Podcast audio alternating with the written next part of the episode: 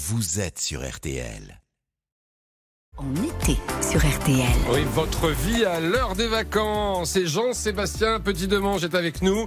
Alors, tout chaud, hein. Vous, vous êtes tout chaud parce que vous sortez du studio. Vous étiez avec Jean-Michel Zeka jusqu'à midi. Et, et on va vous retrouver évidemment euh, ce week-end sur R T L. Euh, on parle des étoiles. Alors, des étoiles ou les épis, hein, euh, pour les hôtels, pour les campings, pour les gîtes, deux, trois, quatre étoiles, parfois plus.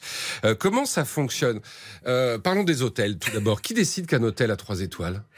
Alors, c'est un classement totalement administratif. Il faut ouais. le savoir. C'est, ça n'a rien à voir avec les restaurants un, deux, trois. Ah oui, non, ça, les étoiles Michelin, on oublie, c'est pas ça. Voilà, ça n'a absolument rien à voir. C'est un classement qui est... Dé... Le propriétaire doit demander à être mmh. classé. Et à partir de là, on vient inspecter son hôtel.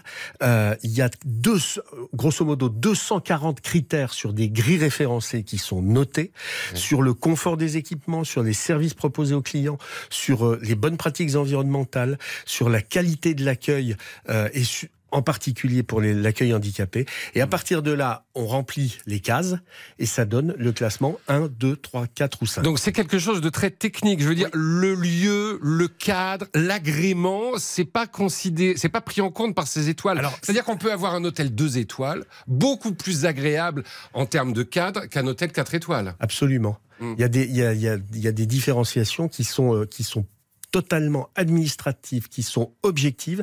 Et on ne, le, le, le bon goût, si vous voulez, ne rentre pas en ligne de compte dans ce classement. Alors, qu'est-ce qui entre en ligne de compte ? Par exemple, les W C séparés ? Absolument. Oui. Euh, c'est, c'est, tout ce qui est dans le confort, c'est, euh, c'est... Imaginez que ça commence, dès le départ, c'est une enseigne en bon état. Oui. Ça, c'est déjà un critère. Il faut, qu'il de, marqué, de, faut, que, le, faut que le mot hôtel soit écrit distinctement. Absolument. Ouais. Derrière, c'est des sanitaires en bon état, ouais. euh, c'est, euh, c'est du Wi-Fi, c'est le mobilier dans les chambres. Dans la taille hôtel, de la chambre, est-ce que ça compte ? Absolument. Oui. La, ta- la surface de la chambre, ça compte. Dans une chambre deux étoiles, vous devez avoir un siège. Dans une chambre d'un hôtel trois étoiles, il doit y avoir une, une chaise et un fauteuil. Ah d'accord.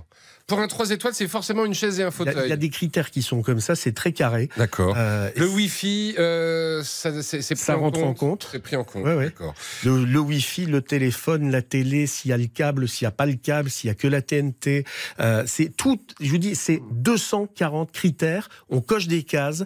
Euh, Donc c'est pas, part... c'est pas un guide, c'est pas un guide comme, comme par exemple le guide Michelin pour les restaurants. Ah, pas du tout. C'est, c'est quelque chose de très administratif. C'est la même chose pour les gîtes avec Alors, les avec les épis. À, à, à quelques différence près, mmh. euh, c'est globalement la même chose. Euh, les épis, ils assurent des normes de confort. Euh, le, un épi, euh, bah, là en revanche, ça, on va tomber sur les gîtes. Il faut qu'il y ait un four, euh, il faut qu'il y ait une table de cuisson, il faut qu'il y ait un frigo. Alors on va dire c'est le minimum. Oui, mais encore faut-il oui, que ce soit écrit. Quand vous allez dans deux épis, bah, c'est un épi plus euh, un lave-linge et une télé. Trois épis, vous avez un lave-vaisselle en plus, mmh. plus éventuellement un jardin. Et puis quand vous allez dans le cinq épis, c'est un jardin paysager. Vous avez une piscine à dispo, par exemple, ou un spa, ou un truc dans le genre. C'est le même système donc aussi pour les, pour les campings. Moi j'ai une question, euh, un hôtel sans étoiles ou un gîte sans épis, est-ce que c'est forcément quelque chose de pourri ? Non, mais voilà, parce que... Bah, ça peut s'appeler une chambre d'hôte, ça peut s'appeler Airbnb aussi. Ouais, euh, ouais. Non, non, c'est, c'est, c'est pas forcément... Parce que l'établissement savez... peut ne pas faire le, ah, la peut, démarche. On peut ne pas faire la démarche. Après, vous avez des problèmes administratifs, parce ouais. qu'il y a quand même ensuite les normes de sécurité qui rentrent en jeu, euh, et vous, il faut, il faut quand même... à minima, avoir, un, avoir une sécurité. Je ne suis pas certain aujourd'hui qu'un hôtel qui ne demande pas son classement étoile puisse avoir beaucoup de clients. D'accord, oui, ça, c'est, ça devient suspect au Absolument. bout d'un moment. Euh, à, à, à l'étranger, je veux dire, euh, est-ce que ce n'est pas la même chose, ça un hôtel cinq étoiles en France et un hôtel cinq étoiles ailleurs ? Ben, bien sûr que non, puisque ce n'est pas, pas l'État, ce n'est pas les mêmes pays, ce n'est pas les mêmes administrations, donc ça n'a strictement rien à voir. Ça, c'est un des points sur lesquels l'Europe n'a, l'Europe n'a pas agi. Euh, On aurait pu, on pourrait envisager une normalisation européenne mmh. euh, des hôtels, des gîtes, mais c'est tellement différent, les habitudes sont tellement différentes. Après, si, il y a des normes standards, c'est les hôtels de chaîne. Mmh.